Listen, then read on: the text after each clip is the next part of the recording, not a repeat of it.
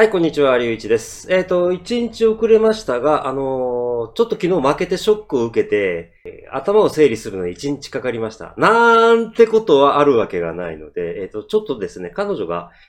え帰ってくるのはいつもより早くて、うん、まあ、それでもできる時もあるんですけれども、まあ、ちょっと今日は一日遅れになりました。こういうことあると思いますので、ご容赦ください。えっ、と、最近ですね、えっ、と、この前ちょっと完成会に行った時に、紹介してくださった方からちょっと繋がったところで、AA アメフトさんという方にですね、ちょっとお知り合いになる機会がありまして、リンク貼っておきます。あの、非常に、非常にこんなね、僕がいちいち紹介しなくても皆さんご存知だと思いますけれど、とても勉強になりますし、クオリティもめちゃくちゃ高いので、あの、こんなね、ただおっさんが喋るだけのね、こういうね、動画と違いますんで、はい。あの、非常に知識のある方で勉強になりますので、えー、リンクを貼ってご紹介させていただかないとことで失礼に当たるので、はい。紹介させていただこうと思って今日はその話をしようと思っておりました。はい。いろいろありますが、えー、とりあえず今日ですね、後半に、まあ、僕がブロンコスのファンとして、この低迷期何年間かをどういうふうに、これまで少し喋ってることはあるんですけれど、また少し違った切り口で、どういうふうに低迷しているチームのファンをやってきたのかっていうことをね、後半に話をしようと思います。っていうのは、あの、その先にね、あの、このシリーズ、毎週のポッドキャストの後半に置こうと思っていて、最終的に話したいのは、あの、ブロンコスになんでこんなに怪我人が多いのかってことなんですよ。ただしこれは、僕の考えですからね。正しいかどうかなんかわかりませんよ。ただまあ、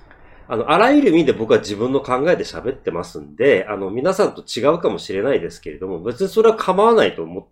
てますんで、僕は。で、あのね、根本的な問題としてね、僕と違う意見を聞けると僕は面白いと思うんですよ。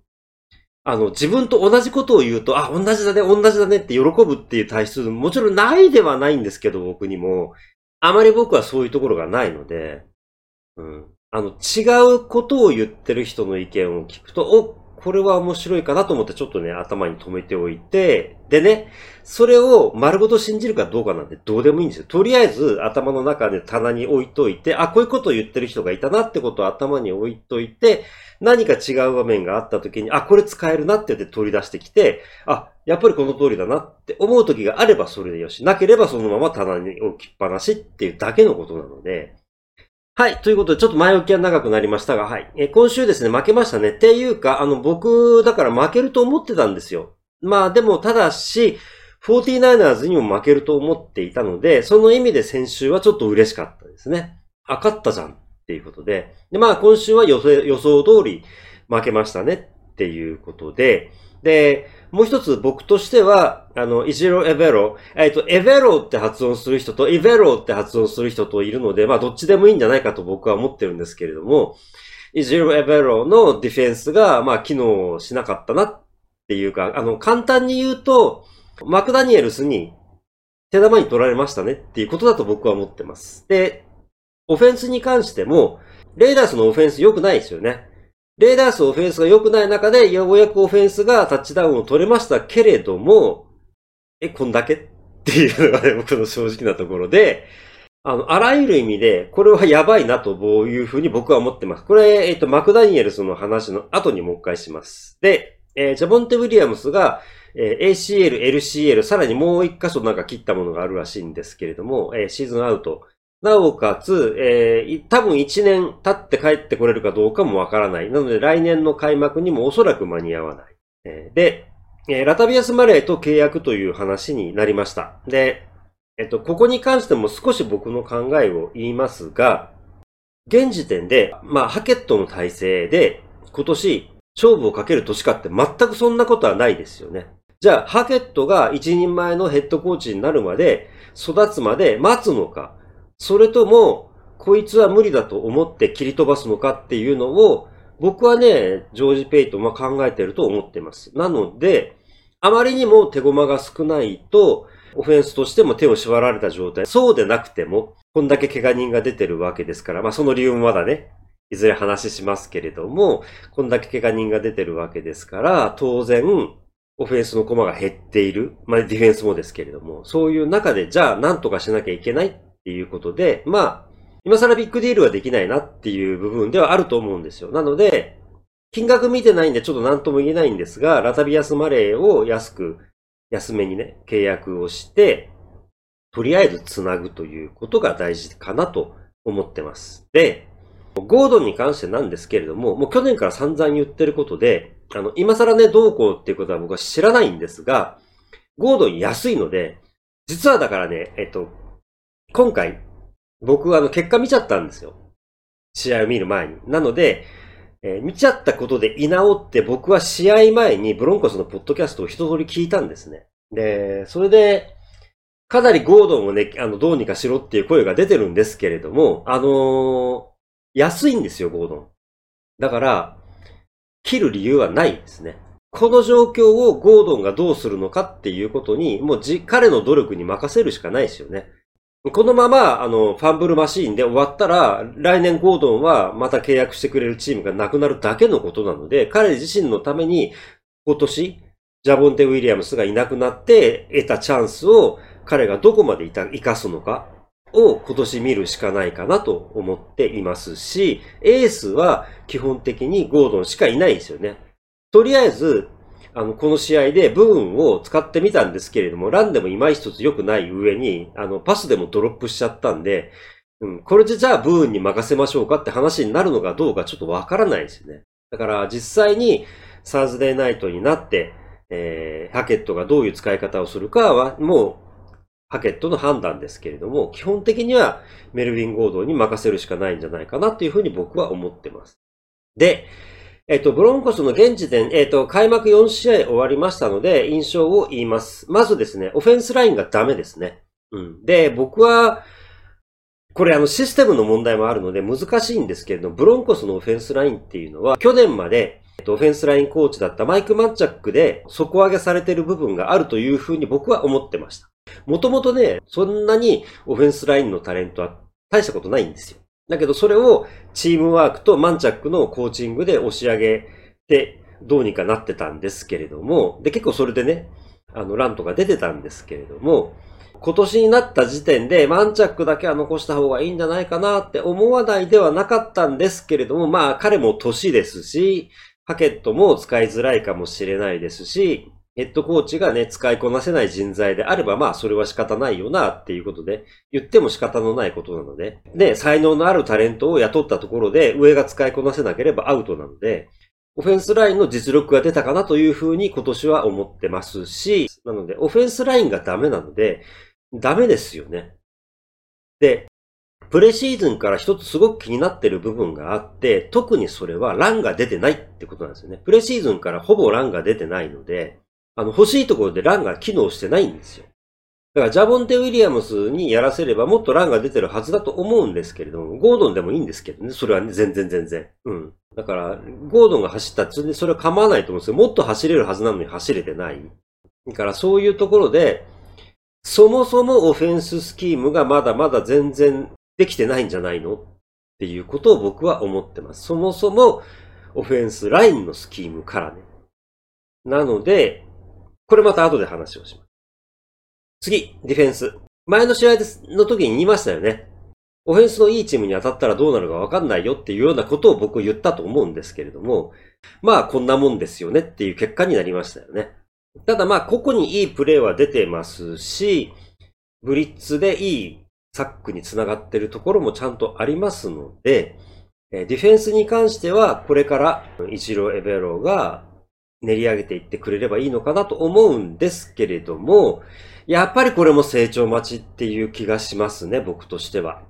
今日は完全にマクダニエルズに手玉に取られていたので、はい、えー、ということで、マクダニエルズの話をしようと思います。もともと僕は、デンバーが前回2015年に第50回スーパーボールで勝った前後の年をずっと見てたわけですけれども、その時はとにかくペイトリオッツと、えー、トム・ブレイディが超ライバルだったわけで、で、僕はもともとベリチック、えー、好きかというと言われると好きではないですけれども、非常に力のあるヘッドコーチですし、実績もありますので、ベリチックは非常に尊敬をしていて、彼のやり方、それから彼のものの考え方っていうのを知りたいと思ってずっと見てるところはあったんですよね。で、どうしてもよく当たりますので、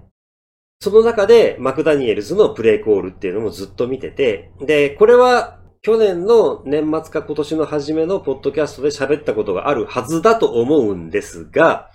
えー、今年マクダニエルズが、えー、レーダースにのヘッドコーチに出たということで、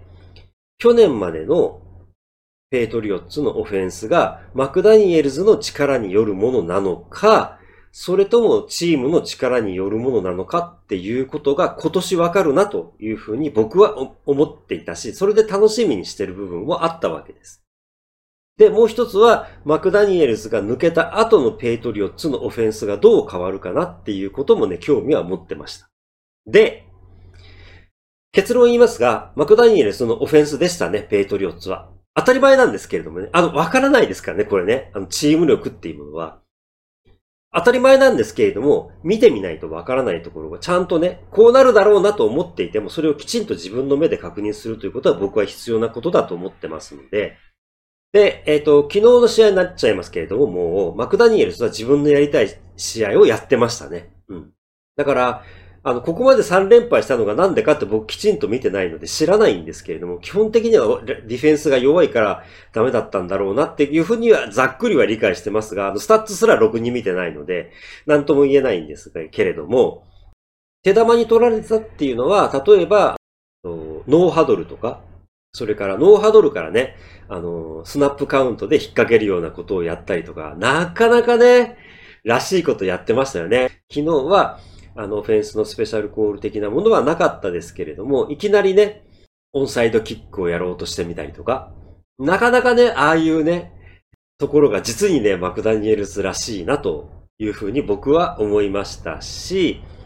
そのオフェンスコールにディフェンスは完全に手玉に取られていたなというふうに僕は思って見てました。なので、どうですかね？僕はレイダースこれから楽しみなチームになってくると思いますよ。ただし、えっ、と、ディフェンスに関してはどうなのかなっていうところがわからないところはあります。うん。あの、弱いらしいですから。ただ、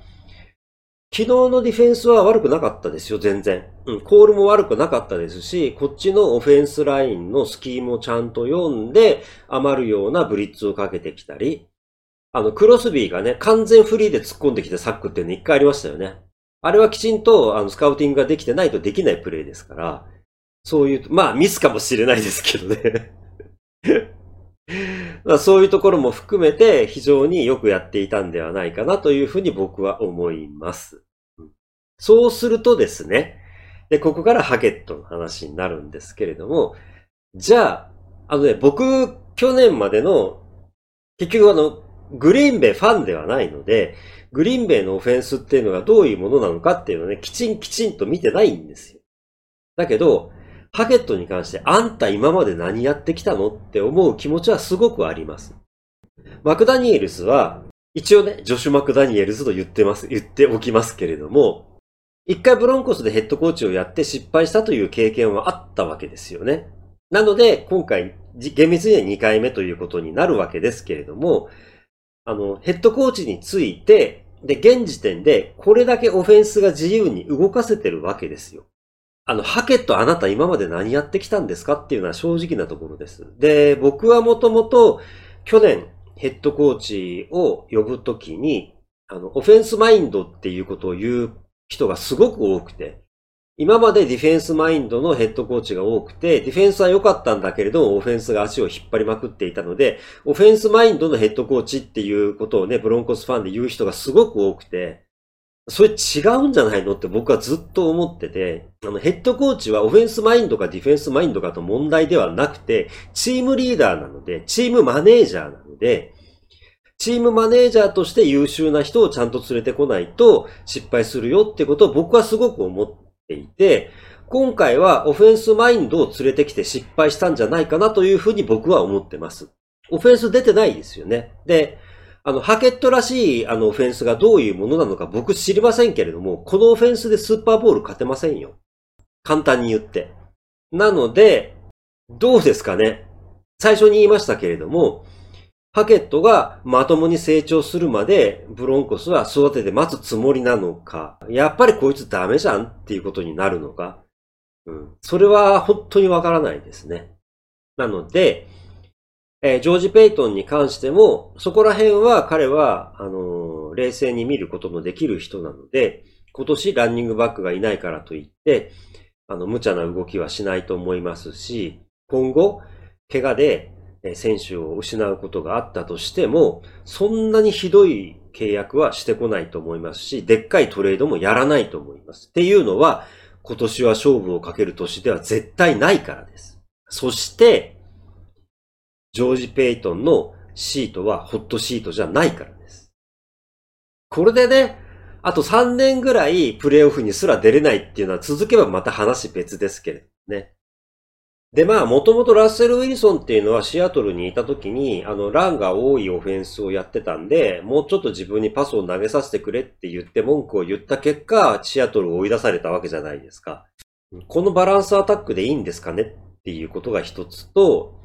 多分今年の彼の成績、キャリア最低ですよね。おそらくね。じゃあ、きちんと見てないですけれども。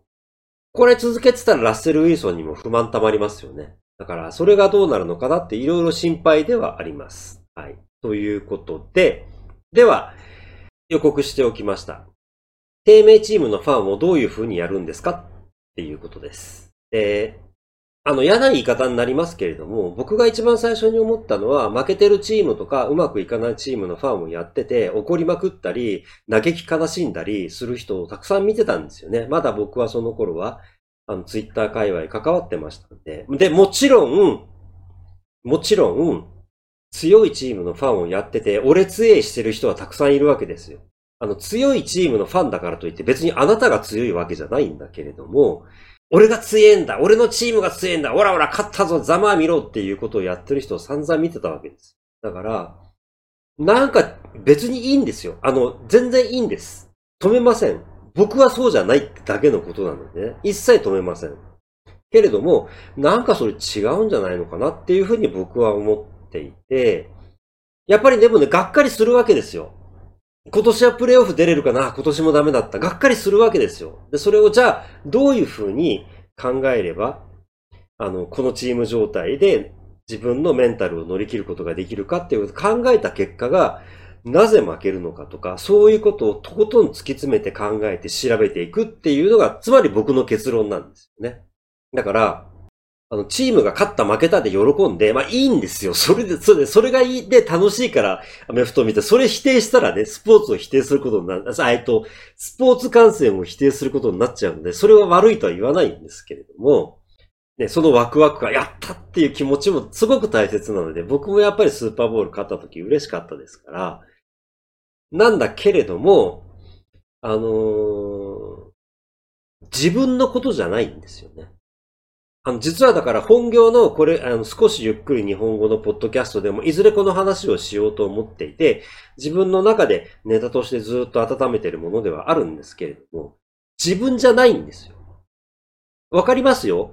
人って、たくさん人数が集まると、一人ではできないことが達成できるわけです。そして、何かのスポーツのファンであるっていうことは、自分が絶対達成できないことを誰かが自分の代わりに達成してくれるわけじゃないですか。明らかに自分では絶対できないことを誰かが達成して、その達成感に自分も仲間入りして喜びに浸ることができるわけじゃないですか。これ大きくすると、ウクライナで戦争して喜んでいるロシア国民になるわけです。日本すげーって言って、いや、あのね、すごい違和感あるんですよね。日本すげーって、日本人すげーって言われても、それ僕じゃないからな。例えば YouTube とかで、日本人の男の人のこういうところが好きとかっていうことを外国の女性が喋ってるわけじゃないですか。え、でも、それ自分のことじゃないよねっていうことすごく思うので僕は。日本人って枠に頼らなくていいので僕は。嫌な言い方になって申し訳ないですけど、あの、日本人って枠に頼らなくても僕はモテたので。いらないんですよ、そんなものは。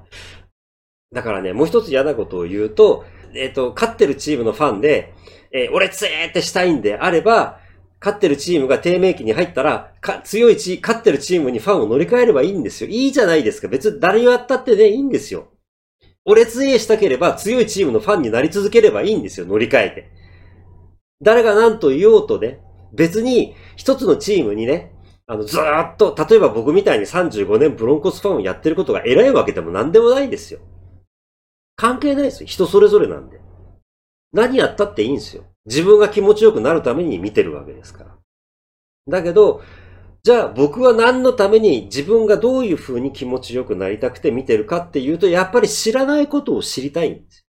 なぜ負けるんだろうチーム運営っていうのはどこが大変なんだろうチームと、選手と契約するのはどこが大変なんだろうサラリーキャップのマネジメントはどこが大変なんだろうなぜ新任のヘッドコーチはこんな風にうまくいかないんだろうなぜその中にこんなにうまくいく人がいるんだろうわからないですよ。今だって全然わからないですよ。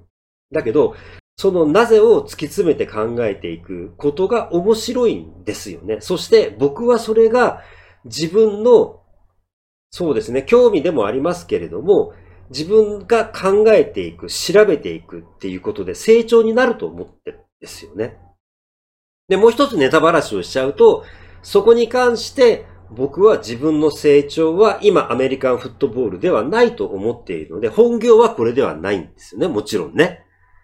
皆さん大体そうだと思いますけど。僕の本業は少しにっくり日本語であり、語学の勉強であり、外国のニュース、ポッドキャストを聞くことであり、そういうところが自分の勉強なんですよね。だからなぜ負けたんだろうかとか、そういうことを一生懸命突き詰めて考えていくと、やっぱりね、発見があるんですよ。で、長くやってるとやっぱり意味があるなって思うのは、例えばマクダニエルズのオフェンスをたった1試合、マクダニエルズとね、レーダースと試合しましたけれども、たった1試合試合を見ただけで、あ、マクダニエルズやりたいことやってんなってことがわかるわけですよ。これは、ペイトリオッツ時代のマクダニエルズをずっと見てるからです。それはたまたま僕がブロンコスファンで、ライバルだったからでもありますけれども、でも僕は、マクダニエルズを嫌ったことは一度もないです。なんかね、あの、ブロンコスファンであれば、ジョシュ・マクダニエルズは嫌いでなければいけないみたいな空気があるんですけれども、よくわからないですね。僕は彼はすごいと思いますし、もちろん、彼がじゃあスーパーボールこれで勝てるかってわからないです。そんなことはわかりません。でも、うん、いいチーム作れるんじゃないかなと僕は思いますよ。それはそれで素直に事実として認めても自分には損にならないんじゃないかと僕は思いますけどね。僕にとって興味があることっていうのは知らないことを知ること、自分が成長したいと思うこと、何かを学び取りたいと思うこと、そして事実と向き合うことですね。だから、日本語のニュース見ないんです。あの、情報って、できるだけね、あの、僕らは選手から直接声が聞けることがほとんどないので、一時情報ってなかなか難しいんですけれども、できるだけね、一時情報に近いところ、つまり、情報の出所に近いところにいた方が、確実な情報が手に入るんですよ。だったら英語でチェックしましょうよっていう話なんでただそれだけのことなんで。はい。ということで、ちょっと今日ね、長くなってしまいました。あの、なんとかうまくね、あの、カットして、省略してやっていきたいなと思っております。はい。ということで、すぐサーズデーナイトが来ますんでね。で、えっ、と、次回の後半に、また、えっとね、一回で終わりません。なんでブロンコスの怪我人が多いのかなんて話は一回じゃ終わらないので、えー、いずれね、なんでこの話を最初にしたのかっていうことがね、分かっていただける内容は出てくると思います。それも少し楽しみにしていただければと思っております。あの、質問くださいね。本当に。まあ僕はね、ブロンコスファンですからね、ブロンコスファンとしてしか答えられないところはありますけれども、うん、ですし、僕は僕の考えでしか言えないですからね。皆さんとは意見が違うだろうと思います。だけど、違う意見を聞きたいと思うかどうかの問題です。自分の聞きたい意見を聞きたいのであればどうぞツイッターに行ってください。今日も最後まで聞いていただき、見ていただき本当にありがとうございました。サーズデーナイトでお目にかかりましょう。それでは。